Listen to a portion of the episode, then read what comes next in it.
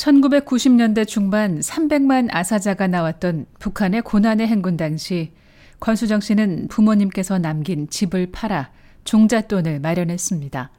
그러나 그 돈도 남의 차지가 되고 1997년 중국으로 건너갔던 권수정 씨는 북송되기를 세 차례 탈북을 또 거듭했고 가난과 기근에 찌든 땅을 빠져나오긴 했지만 중국이라는 거대한 감옥에서 20대 청춘을 빼앗기고 말았습니다. 그러나 오랜 기다림 끝에 중국 땅을 떠날 수 있었고 태국 난민 수용소를 거쳐 한국에 도착했습니다.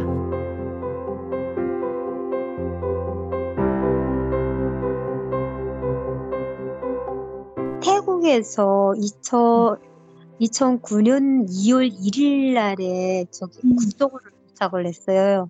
근데 음. 어, 오는 과정에도 아 진짜 그때 마음 조이고 2월 1일 날에 출발을 했는데 어, 비행기가 갑자기 delay 된 거예요. 그 영사관 그 분들이 그때 우리가 170 몇 명이 탔는데 음. 갑자기 비행기 다 내렸어요. 어, 그때 그 심정 그 그때는 우리가 이거 진짜 한국으로 가는 거 맞는가고 막 이게 그 한국으로 간다 하고 다시 북한으로 보내는 거 아닌가고 막 그때 음. 그때 상황이 막 공포에 질려가지고 음. 그 용서관 사람들로 막 연락이 안 되고 새벽에 탔는데 그 다음날 아, 8시 돼서 용서관 분들이 나오셨거든요. 그래가지고 우리가 이게 어떻게 된 일인가고 우리가 이게 진짜 한국으로 가는 건 맞는가고 그때 170 몇 명이란 인원들이 진짜 가슴을 저렸는데 한국 정부와도 연락이 닿지 않은 상황에서 공포에 떨었다고 수정 씨는 회고합니다. 더욱이 세 번의 북송, 마지막 탈북을 감행했던 수정 씨는 북한으로 돌아가면 안 되는 절박함이 있었습니다.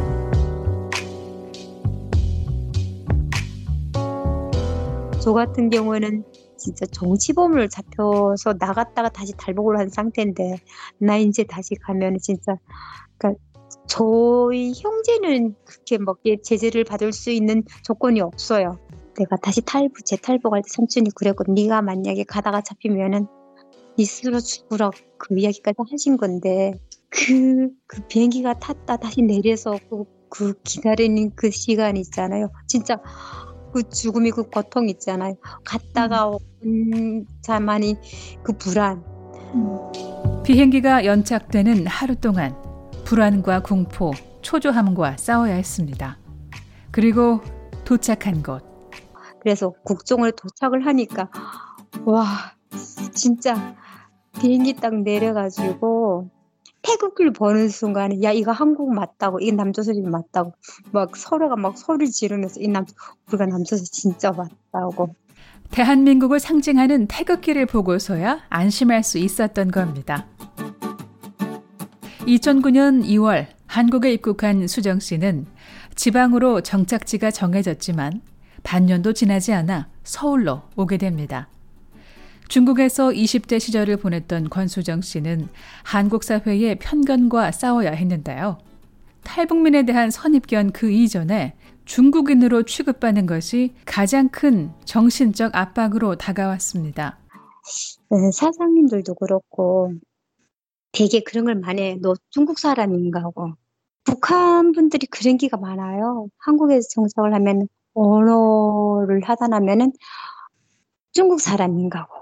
똑같은 일을 하는데도 중국 사람은 어떤 차별이 있잖아요. 한국에서 한 7년을 살았는데 그런 차별이 좀 있더라고요. 그 탈북민들을 중국 조선족으로 오해했던 당시 한국 사회 속에서 그런 오해를 받는 것이 너무나 싫었습니다.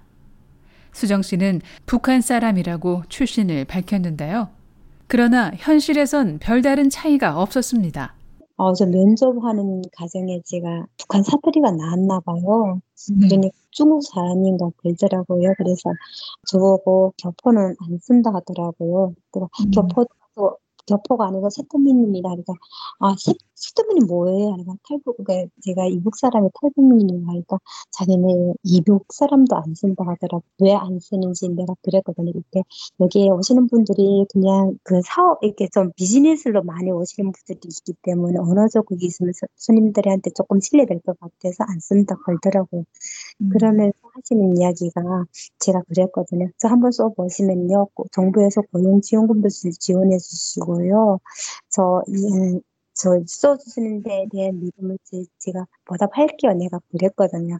고급 일식 식당에 오는 손님을 상대하는 직원 채용 조건에 맞지 않는다는 사장에게 한국 정부의 탈북민 고용 지원금을 소개하며 적극적인 의지를 내보였던 수정 씨. 직장 내 인정을 받기까지 남보다 더 노력해야 했습니다. 스키다스 자체도 외우기 힘들고 일본 말이고 한데 그런 걸 다 외워야 되거든요. 솔직히 일을 하면서 그 그쪽에는 팁이 좀 나오고 좀 돈도 좀그 월급이 센 대신 저 월급 남들은 남들은 230을 받을 때 그 집에서 전, 전 130을 받고 들어갔거든요. 사장님한테 제가 대신 130이라도 시작을 해보겠습니다 하고 들어갔거든요. 음. 한 3개월 됐을 때 그 무슨 사장님이 그 사모님 그때 오신 고용 지원금도 저한테 180, 3개월 있다 바로 올려줬거든요. 근데 거기까지 가기에는 제가 진짜 손이 놀 새가 없었어요. 이게 음. 주방이면 주방, 서빙이면 서빙 해가지고 마지막 그 주방장 그 주방장도 저보고 하신 이야기가 아 너 음, 진짜 살아남으려고 뭐 너무 그걸 한다고 자기가 안 안쓰럽다고 그렇게까지 한 8개월 갔어. 외래어에 익숙한 한국인들과의 소통도 쉽지 않은 상황에서 일본말로 된 갖가지 식사, 반찬 이름과 씨름하는 것은 기본 하루 10시간씩이라며 자신을 증명해 보였습니다.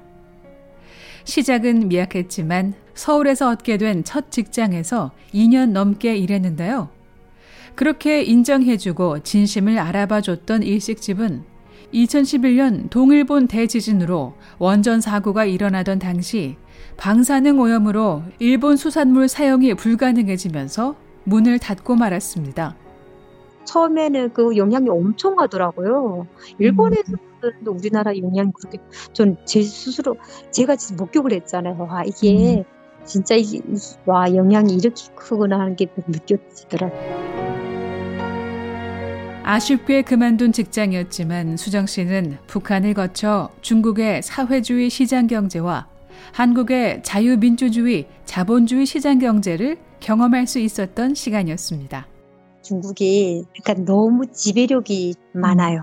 제가 중국에서 잠깐 장사를 한 적이 있는데 음. 중국은 지방에 있는 사람이 도시로 나와도요 세금이 음, 틀려요. 한국에서는 외국인이 우리나라에서 장사를 내도 세금은 똑같거든요.